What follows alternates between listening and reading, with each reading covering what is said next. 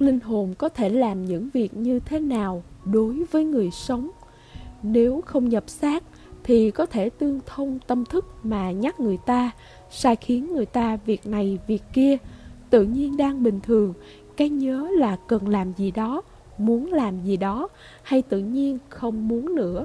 Việc này nhiều lúc thể hiện rõ trong các mối quan hệ, đang thực sự vui vẻ nói với nhau, thân thiết với nhau, tự nhiên cảm thấy không thích không muốn chơi chung, hoặc là trong các buổi hẹn hò, ký hợp đồng chẳng hạn, đang háo hức muốn đi gặp, tự nhiên hết hứng, chán ngán không muốn làm, không muốn đi.